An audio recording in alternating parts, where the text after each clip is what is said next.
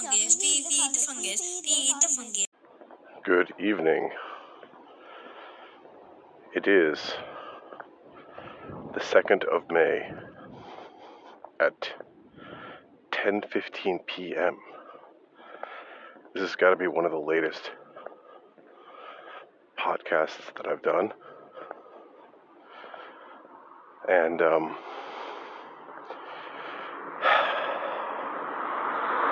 but I did promise my daily podcast, and I haven't done my daily walk yet today.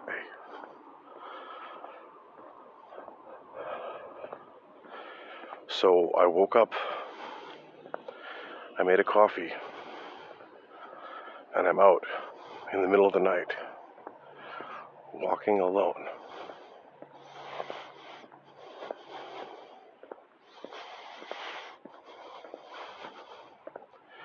So how you guys doing? Did you miss me? I gave you the public service announcement. I said this will be late. We will be delayed.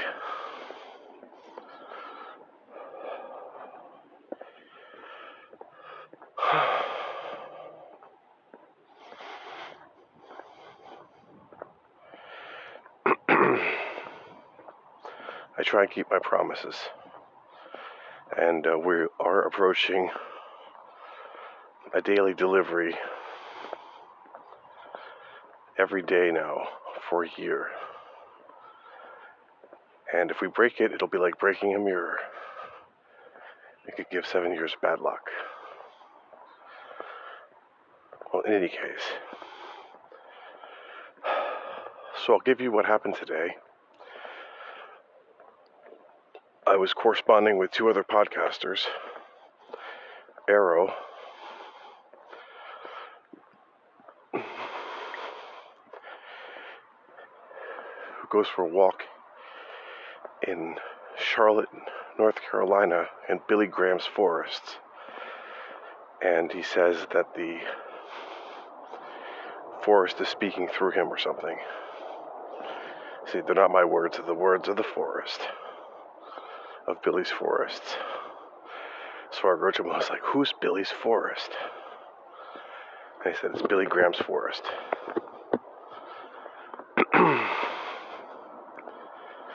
and then uh, I corresponded with the guy from With Nothing to Say, and I complimented him on his great episodes. That his uh, podcast has been very entertaining and interesting with his movie reviews.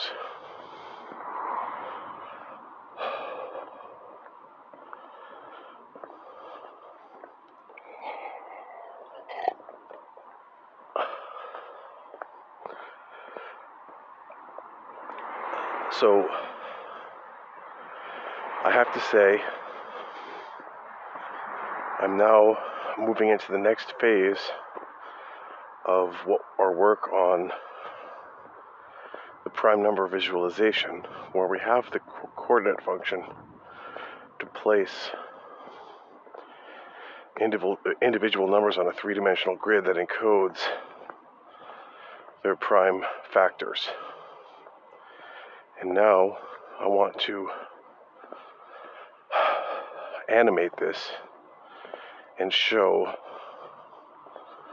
for each number um, a camera that is shined on it, that shines on it. And I'm working on the camera positions. We have to calculate the ca- camera angle, the lens, um,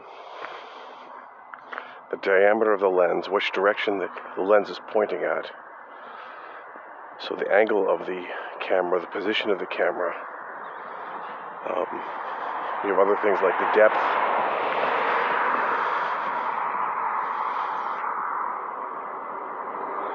And uh,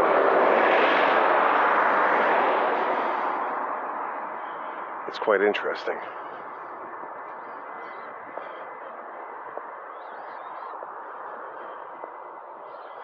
So I've been playing with that this morning, looking at different algorithms. And it definitely can be calculated. Um, can definitely be calculated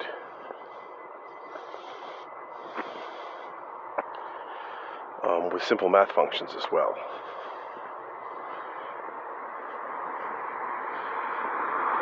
Now, the standard stuff I found on the internet of how to calculate the optimal camera position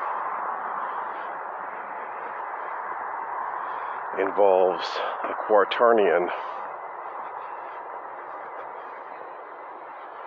which is a four dimensional point that was considered to be completely useless. Um, there was a big debate over it when it was invented. And it turns out to be just perfect for calculating rotations in three dimensional space and transformations.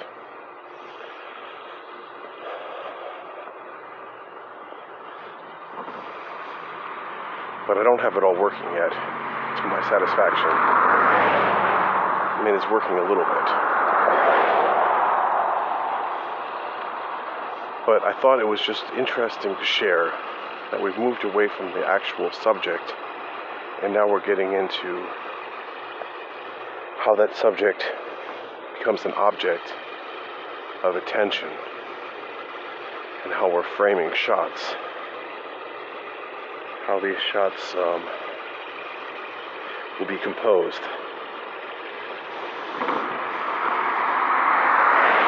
So we're turning the numbers into views sequential views.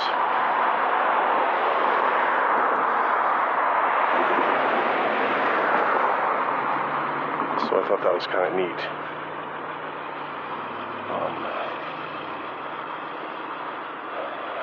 And we'll use that later for doing other um, animations.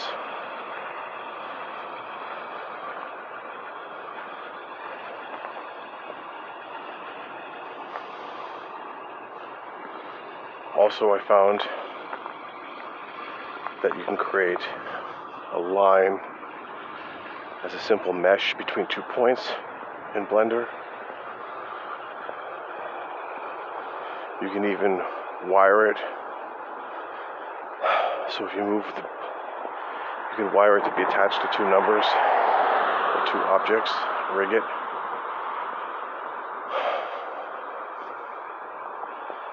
So if you move the object, the line will move as well. So there's some interesting stuff we can do there. I'm really starting to learn Blender and get comfortable with it. I never thought it would be possible. Because it's such a painful tool and I tried so many times.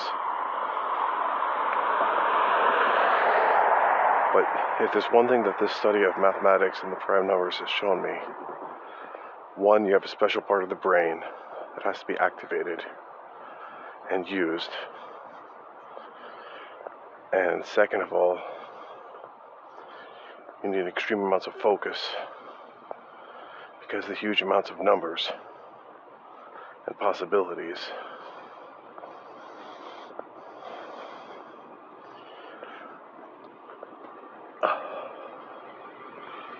So it's been a great experience for me to work on this and to document it with you. There's other things going on in my life, nothing, nothing uh, amazing, but stuff I don't necessarily want to share. When we went to Newtown for breakfast, Newtown is in Pennsylvania. It's one of these hip, old, uh, hip places. And the whole town is like a museum. And um, I have to say that the um, the town itself was very much not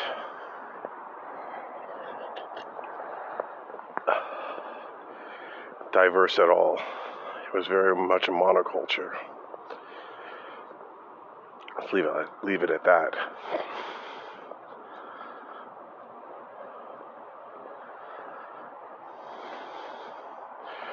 And then we um, went home and uh,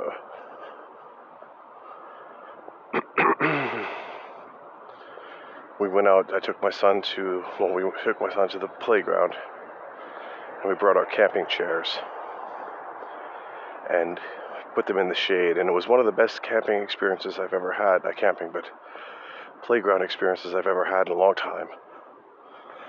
Having your own seats.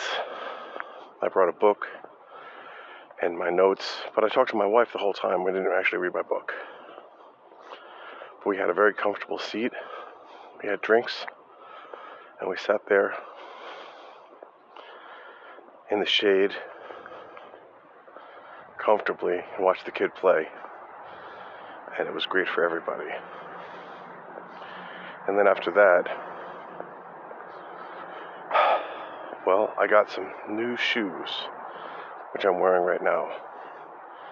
They're not combat boots, they are hiking shoes from Nike, actually, or Adidas. They were on reduction.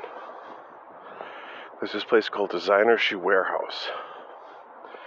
Before we went there, we went to one of these mountain sports supplies. And I go in and I'm looking and I find these. I go to the reduction place and I look at these shoes. I go to sit down to put them on, and this girl who is hyper skinny and had super short hair comes up to me and tells me that I can't sit there and try the shoes on, that I have to reserve my spot. Um, in line to try shoes on. And I said, Well, I don't know what you mean. Where is it? And then she walks me all the way around and says I could sit here to try the shoes on. And at this point, I say to my wife, "Let's go," and she's like, "No, no, no. We're gonna, we're gonna reserve our spot in line." So we're waiting there for ten minutes, and the person is trying one shoe on, the next shoe on, and they only let in three people, and you have to wait for them to try on every single shoe. And I said, "Let's go. Let's get out of here." And um, I said, I don't feel like being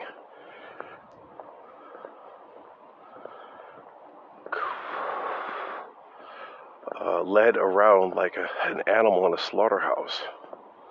Plus, the shoes were super expensive. And they didn't have the stacks. So we go over to the designer shoe warehouse, and they just have stacks of shoes, and everyone's going crazy and trying them on and whatever. No one is there to help or lead you, they just basically ignore you and um, it was great. So I got new shoes because the other ones I got from Walmart were literally falling apart. I walked them to death, and it has not been like the bottom part was separating from the top part. The actual sole of the shoe was coming off. I guess I could glue it. Maybe I should.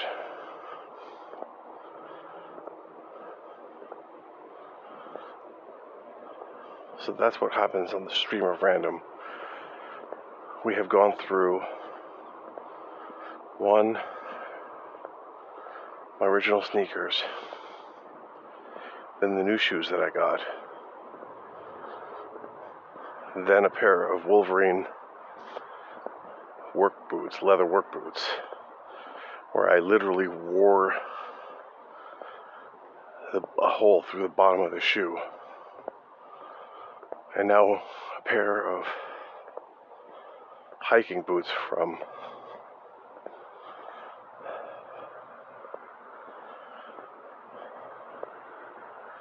Walmart.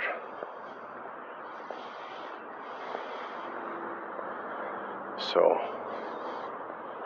I don't want to hear any complaints from people about my carbon footprint, especially people who run their lawnmower all day long, burning gas, and drive around in pickup up trucks. Because or people who are alive and complaining about other people the only way you can really reduce your carbon footprint is to check out from this planet. Because that will uh, reduce your carbon emissions greatly.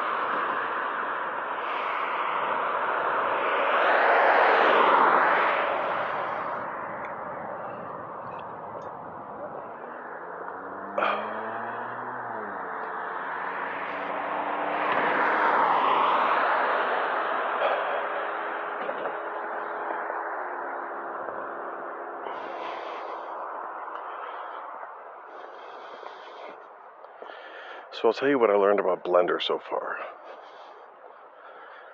So, first of all, you have an arbitrary set of collections where you can group objects that you create into a directory or hierarchy system. So I started using those for different types of objects. And the objects that I'm working with are I've, I've got a camera, you could have multiple cameras and switch between them. You have a, um,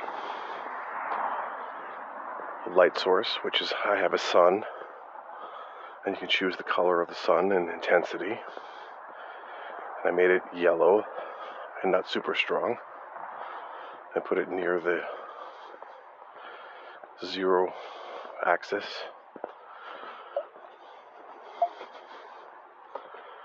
You can also see how many times can, the light will bounce because it does ray tracing. Then you've got, um,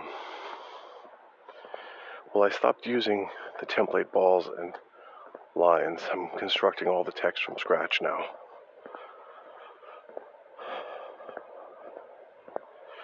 So then I have my set of numbers, which is a collection. And those are text objects. And then I have the factors that I create, which is the coordinates of the prime factors that I put underneath the, uh, the number itself.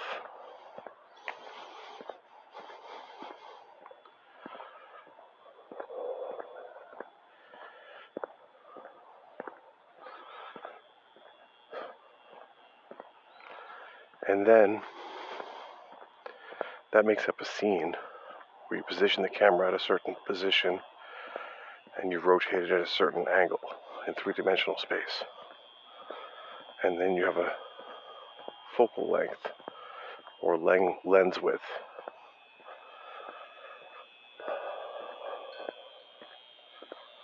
So when you create a keyframe in animation, basically you create a set of keyframes, so that's how many frames of element uh, of the animation you want. And the keyframe will capture certain attributes of your model at a certain point in time. So you tell it what object and what attribute to capture.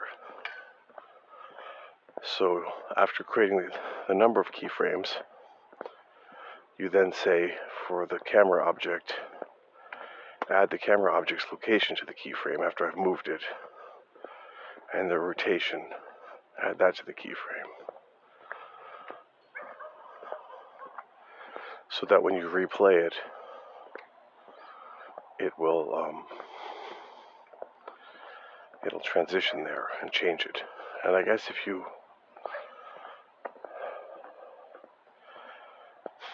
if you give it time between the keyframes, if you have more than one second, it will uh, interpolate them. It'll create a transition effect between those parameters. So pan or zoom of the camera, I think, maybe.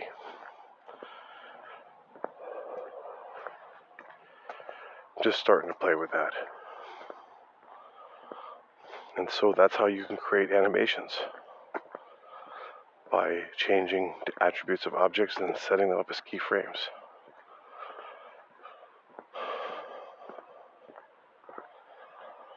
That introduces the fourth dimension of time.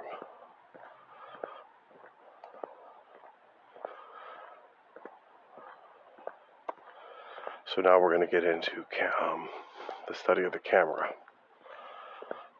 thinking about the viewer.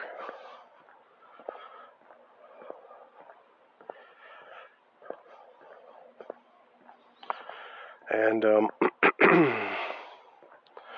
obviously, we want to have each number in the in the foreground and have the number rotated in such a way that you can see it and the rest of the numbers also rotated towards you.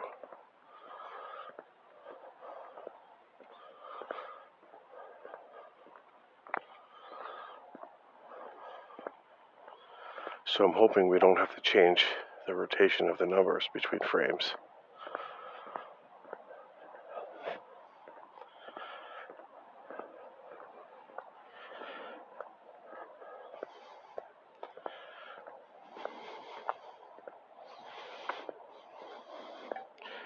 And with Blender you can you can generate the camera positions and then you can go back and manually edit them as well and tweak them.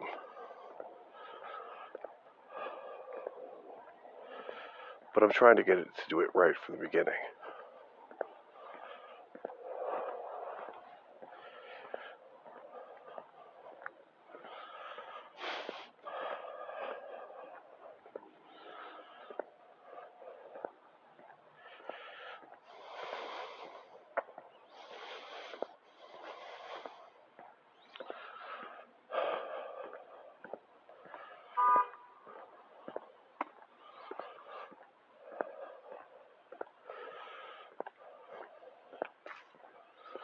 Looks like someone's driving a pickup truck, a tow truck, or is that a taxi?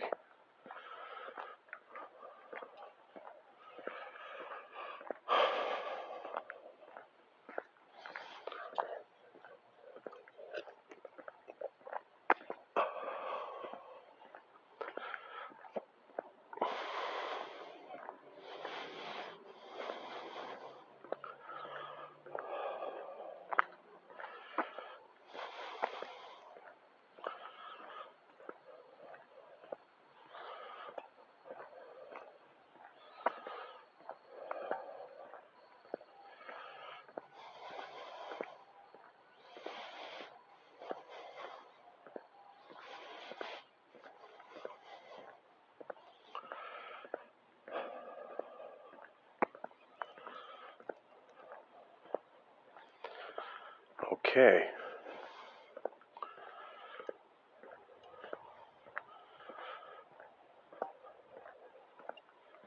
So those are my basic updates for today. I could go into more detail if you want.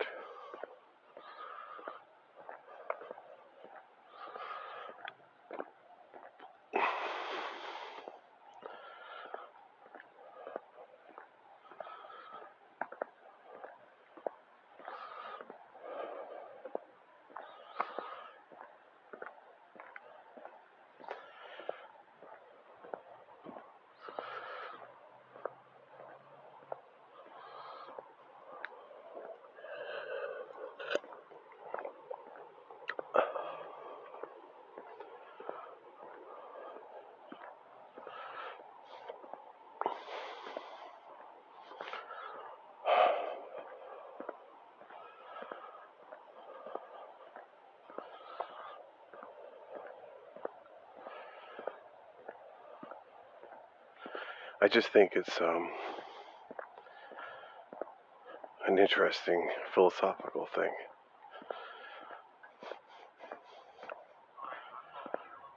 To see now how we're moving away from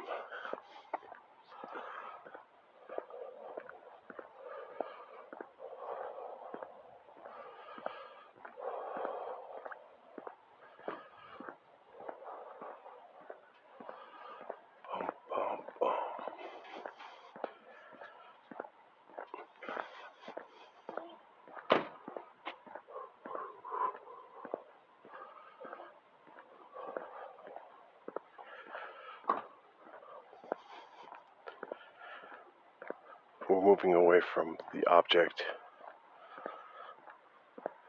or the subject.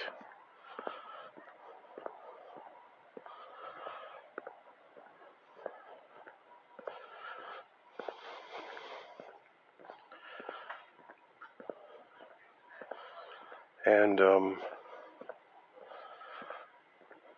once we have the video, then we can also do like a voiceover.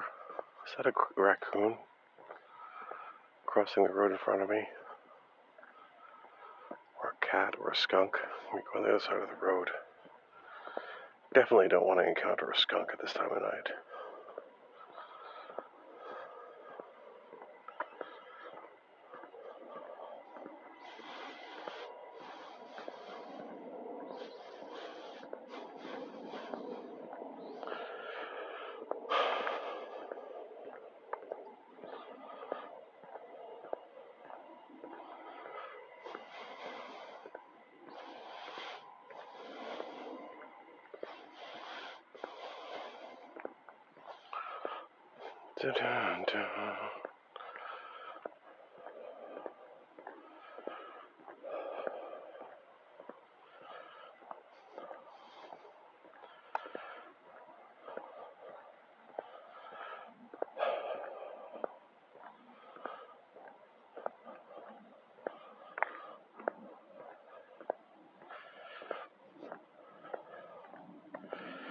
So we're going to get into individual frames and each part of the podcast, each second could be associated with a time stamp and the audio could be overlaid onto a video sequence. So we could generate a video based on what we're talking about.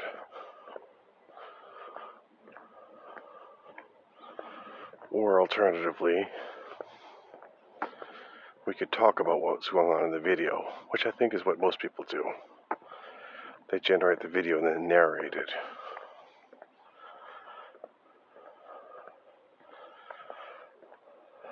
But there's some connection between the two.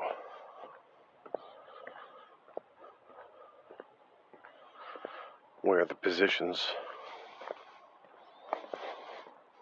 on the screen are dictated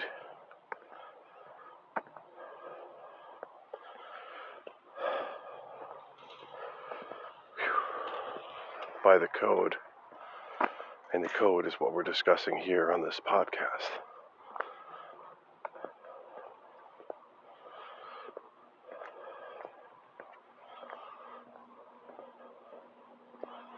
The algos or the relationships. Now, yesterday's episode number was a very complicated prime number with all types of attributes. I put some of stuff from Wikipedia in the um, description. They're talking about Einsteinian primes or whatever. There's all these different attributes that we haven't even looked at.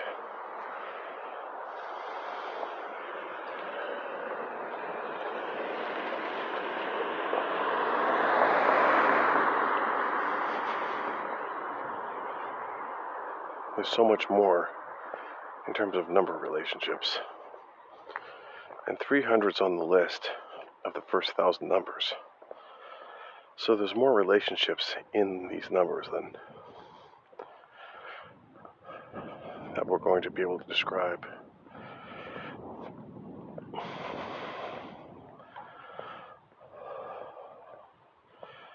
And also, in terms of the layout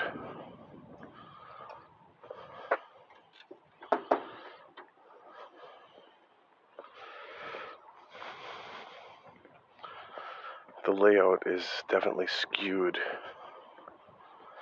out because it becomes very sparse.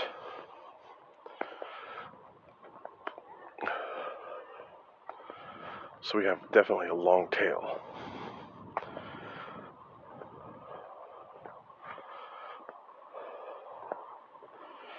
And it's kind of the logarithmic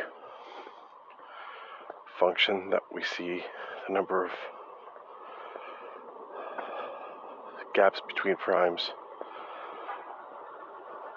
the count of primes at a certain number kind of matches logarithm.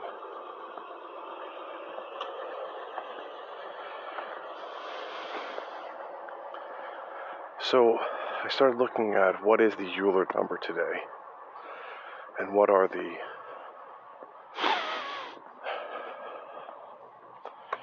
how to define the transcendental numbers.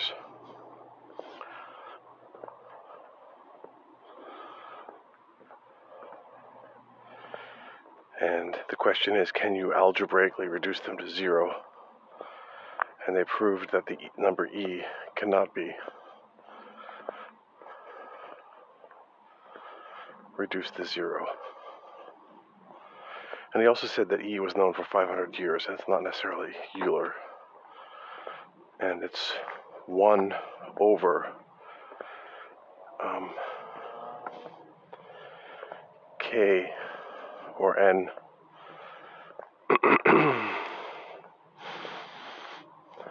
Factorial, where in every step you're um, doing 1 over something factorial.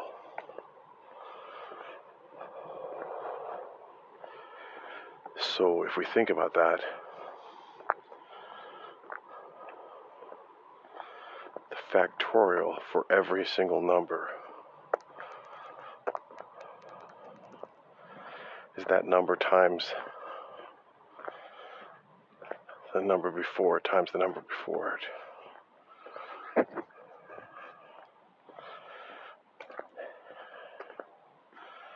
A number of times.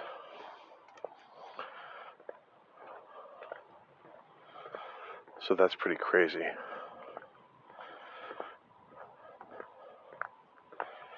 And then 1 over that.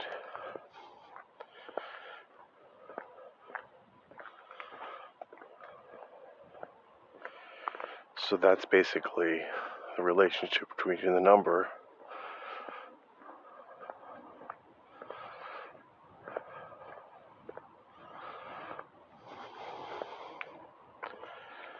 and it's got a relationship to all the numbers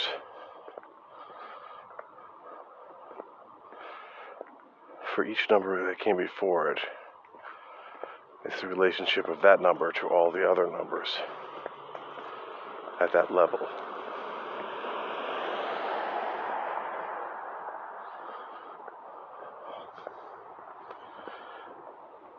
So for every step, you're adding in another entire slice of multiplying it.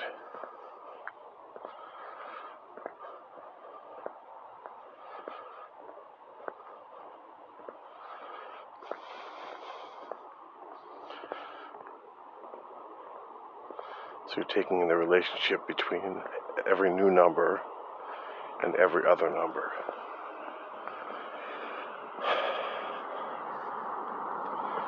One over is just a relationship inverse, meaning the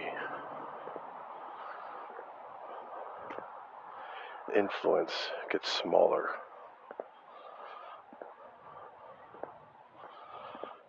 For every one, every new number, the influence get that, gets that much smaller.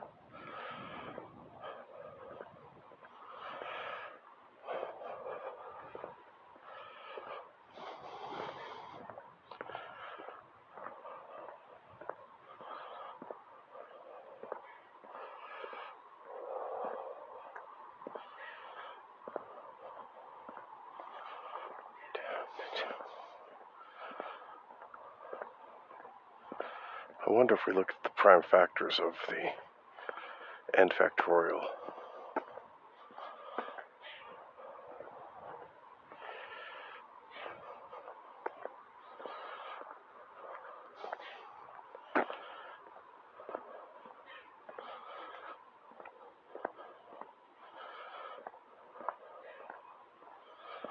If every number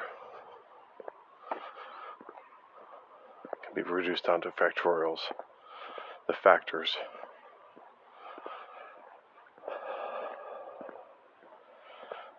So 2 is just 2 to the 1. 3 is 3 to the 1. You multiply them to, by each other. It's 2 times 3 to the 1. And 4 is 2 to the second multiplied by 2 times 3 to the 1. 2 times 3 multiplied by 2. So 2 to the second, 2 to the third, 2 to the fourth. So we're just going to be adding in, it's basically summing up prime factors as we go.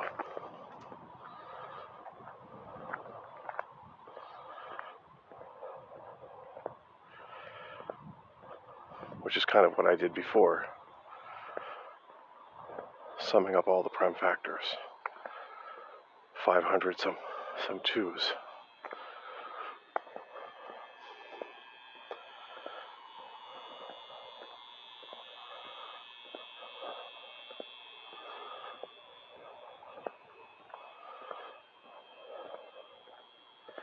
So I guess that's going to create a sphere of some kind. You do one over, it's going to create a small, smaller and smaller item. So we can go from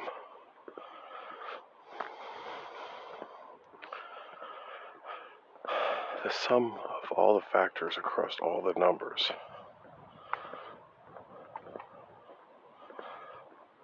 I mean, just imagining that actually being multiplied out, it'll be humongous. 2 to the 500th times 3 to the 300th, right? Times 4 to the, well, not 4, 5 to the 200th, 7 to the 100th, and it'll keep on going down until we get in all those, that huge long tail of, you know, 900 and something to the first we talked about. This um, the distribution of the prime factors across all of the first thousand numbers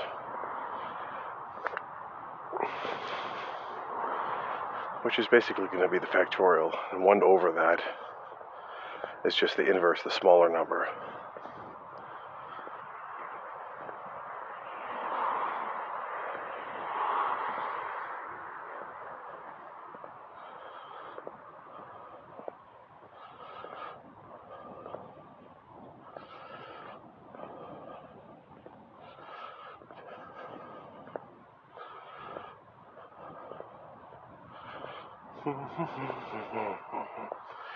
and if we just take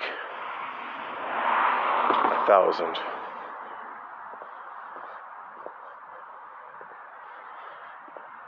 and say it's got 500 divided by 2, it's 500.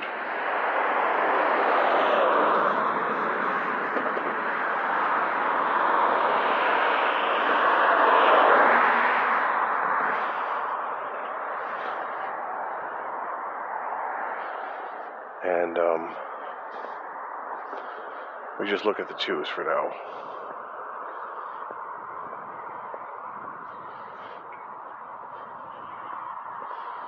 So 2, 4, 8, 16, 32, that's 5.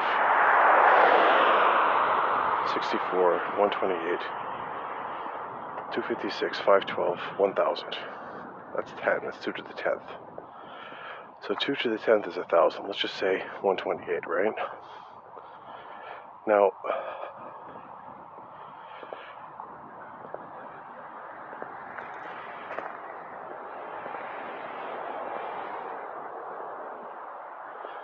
of those numbers are even. So if we multiply and then add up, add up,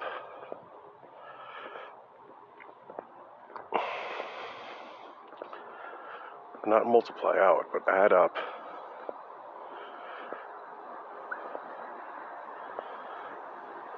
Well, we start with 2.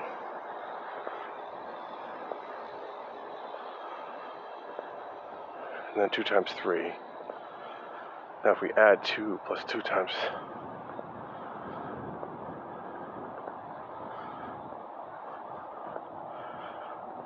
You're basically adding the 2 to the 6. Well, you're taking the 2 times 6 is 12. And then you're adding in the 2, that gives you 14. So that's the first two, two fa- three factorial is 14. Well, it's not three, the Euler number.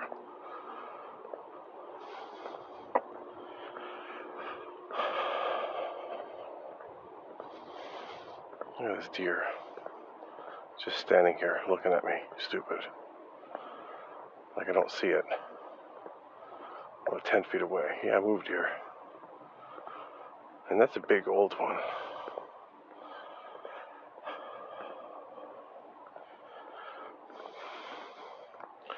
What I'm trying to get at here, kids, is that we're not just adding up all the factorial, all the factors. The way I created a running sum of them, because the running sum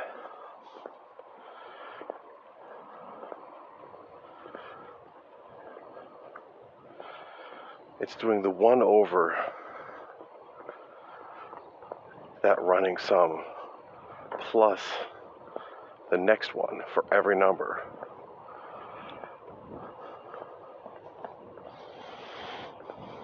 So it'll be 1 over 2 times 1. 1 over 1 is 1, that's easy. Plus 1 over 2. So that's 1 half. So be 1 plus 1 half. Plus, and then the 3 is 14, we said.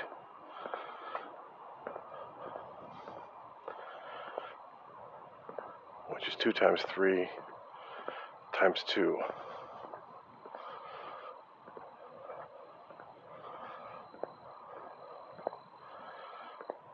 3 factorial.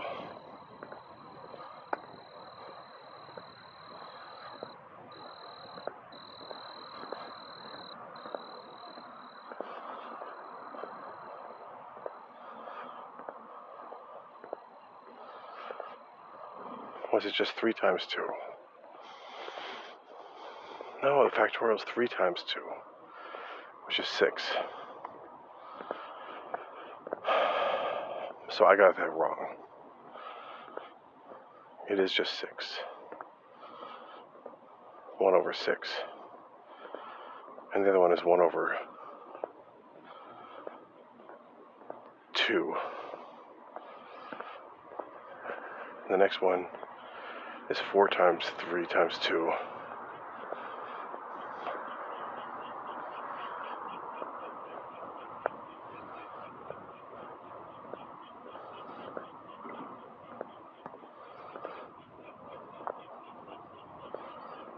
So 4 times 6 is 24. 1 over 24.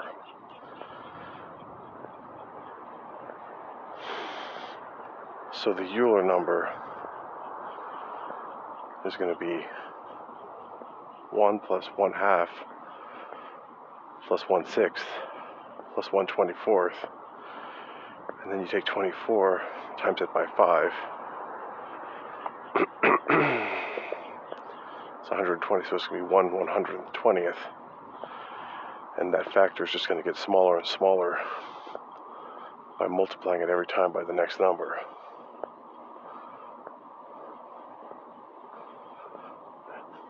and then adding it to the previous one.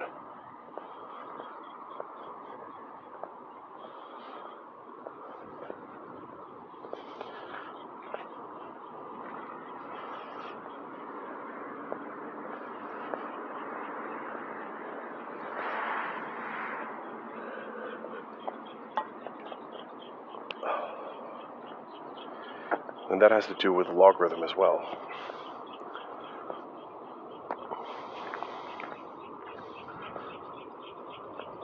How it's getting ever slightly bigger.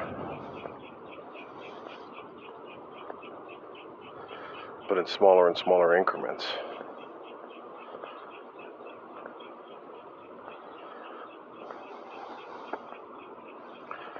And eventually that's the number E. Which is pretty crazy.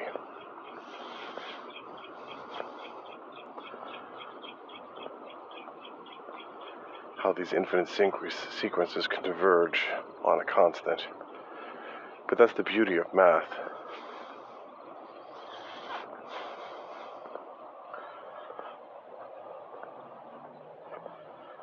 how you can turn an infinity into a constant number that just gets smaller and smaller. And uh, you don't even need all those digits. And that's also how the slide rule works. Because once you know the E, you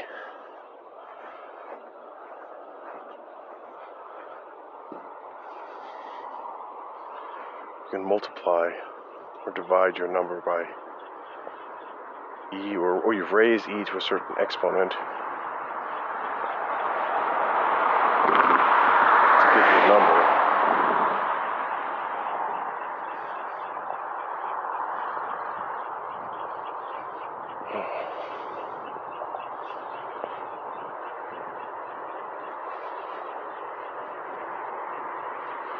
The natural logarithm.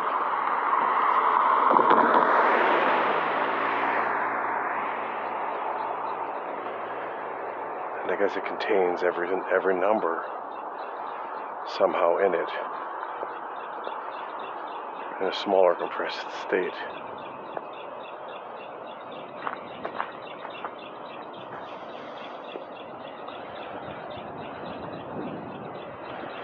So I guess we could calculate it as the running sum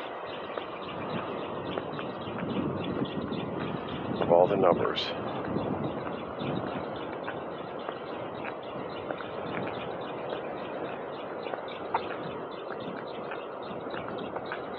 which is every number times every number.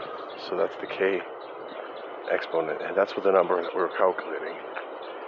And if we just take that and do 1 over it and add it to the previous one, that'll give us our running logarithm, so we don't need to calculate log it. That'll give us our y coordinate, coordinate.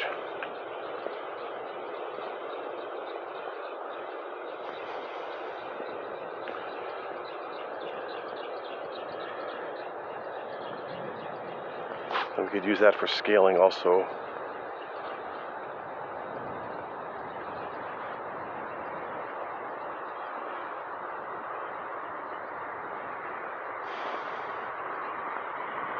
Scaling those big primes down somehow. We have one per column.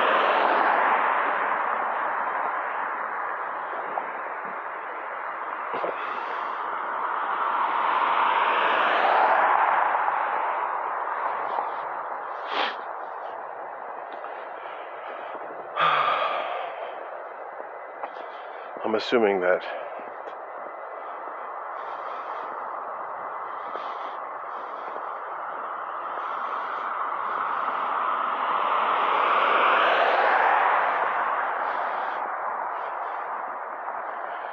never get as many twos as anything else. That much is clear.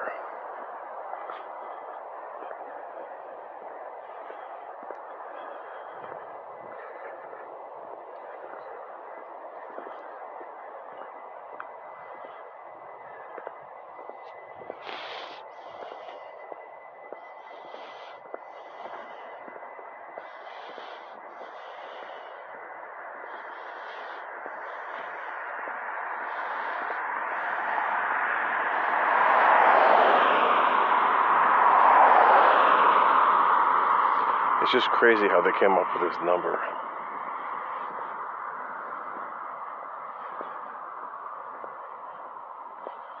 And it's such a powerful number, and they prove that you cannot. Um, I fell asleep listening to the proof. But they prove that you cannot construct E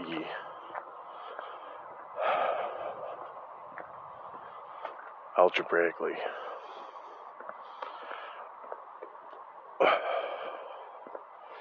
Guess that's just because it's infinite, because you always have another remnant left over when you add in the next digit.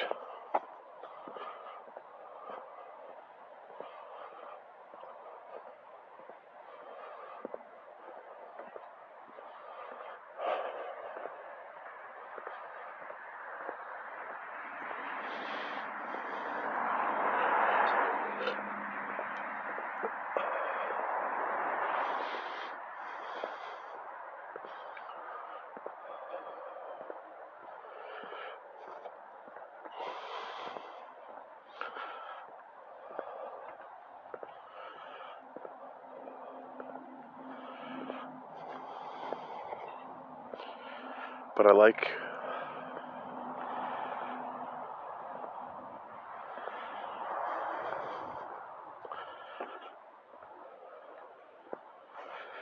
I like how we can do um,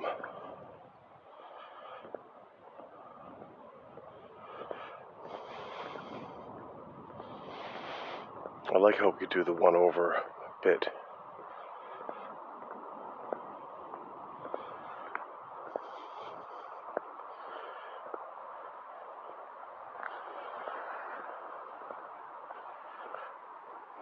Now doing the sum of 1 over n, where n is increasingly humongous,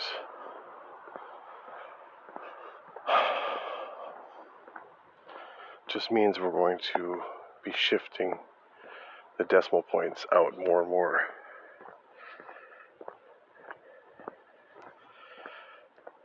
And tweaking smaller and smaller bits of the equation. So first you start out with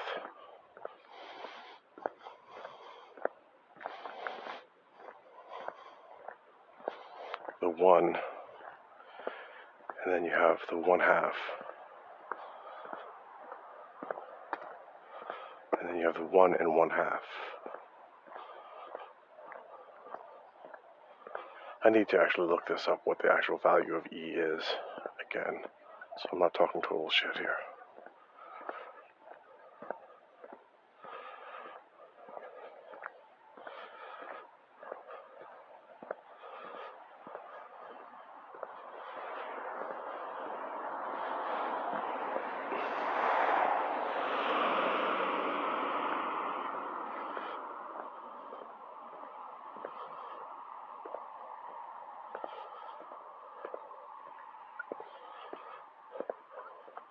look up number E. E is as the Euler number. It's approximately equal to 2.71828.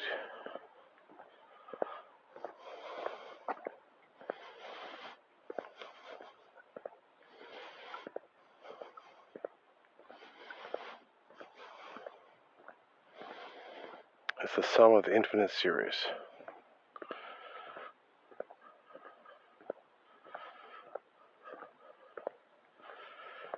it's the base of the natural logarithm.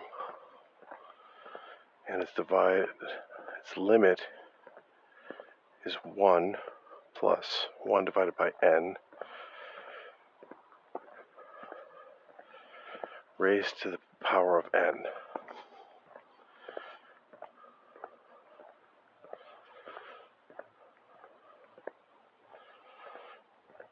One plus one divided by n.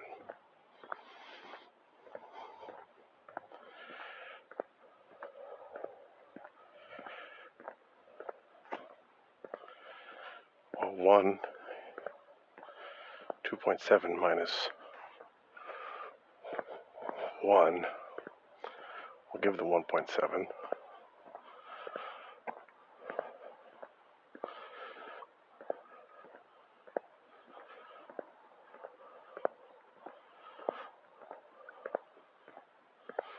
Yeah.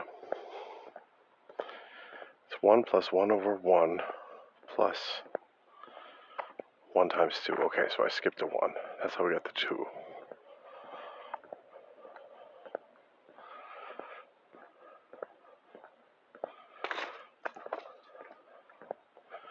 Because 0 factorial. Okay, so by its definition, the factorial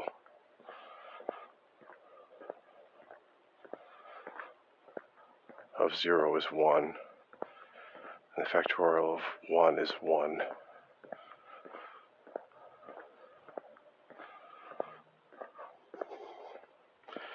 Okay, so we have an extra 1 that slips in there in the beginning.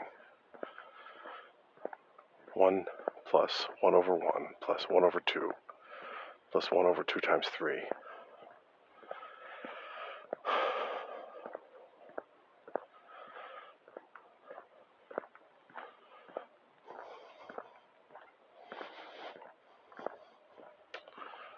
Two times three times four, etc. So each of those, the infinite series. The infinite sum of sums.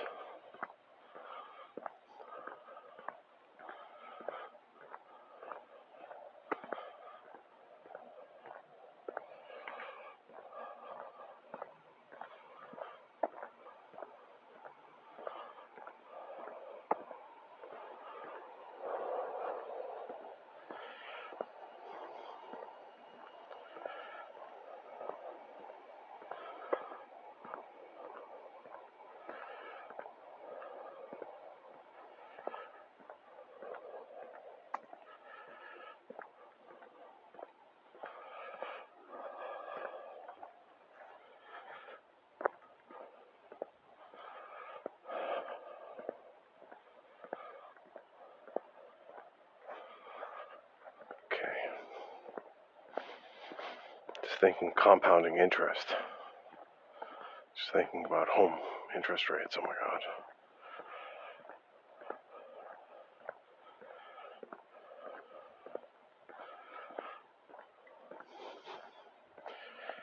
Yeah, so we're definitely getting close to this.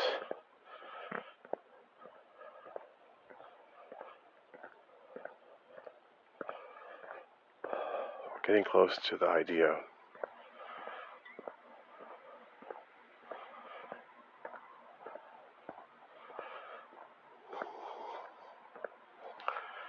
just the 1 over addition.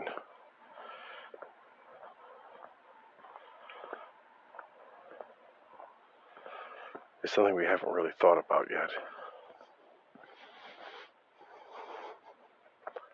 Not deeply.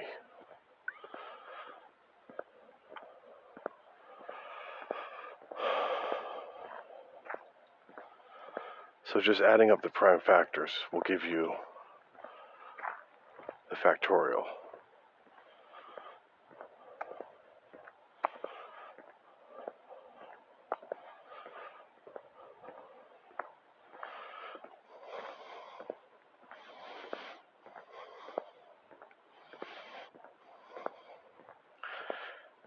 Now 1 over that factorial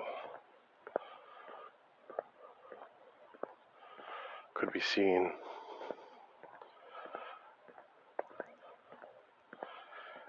1 over each part?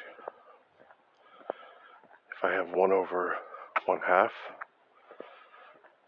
times 1 over one third,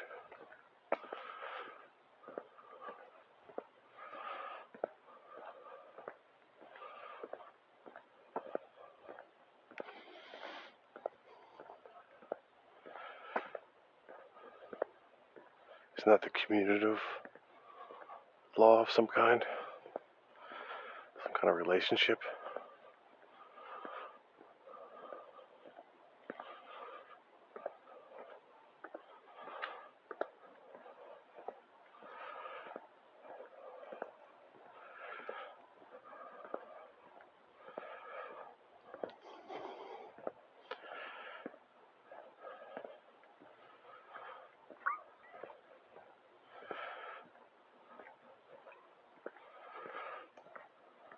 Calculated that yesterday. One half plus one third, or one half times one third.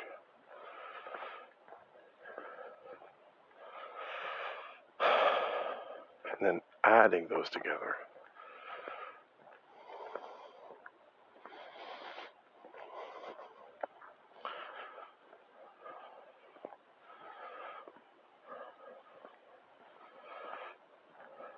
And when will adding them create anything like a multiplication? Because you're adding the same thing over and over again, which is effectively multiplying.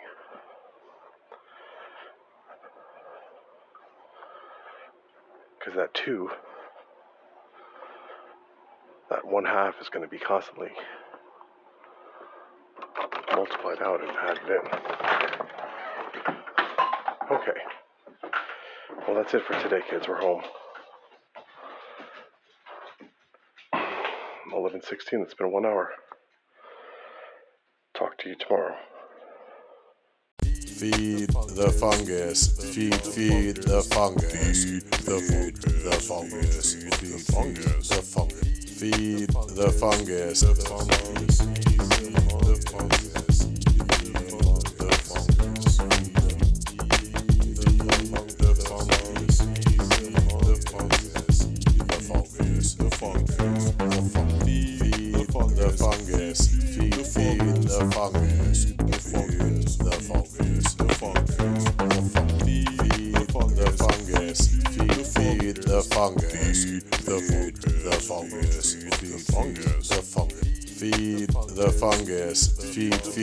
The fungus,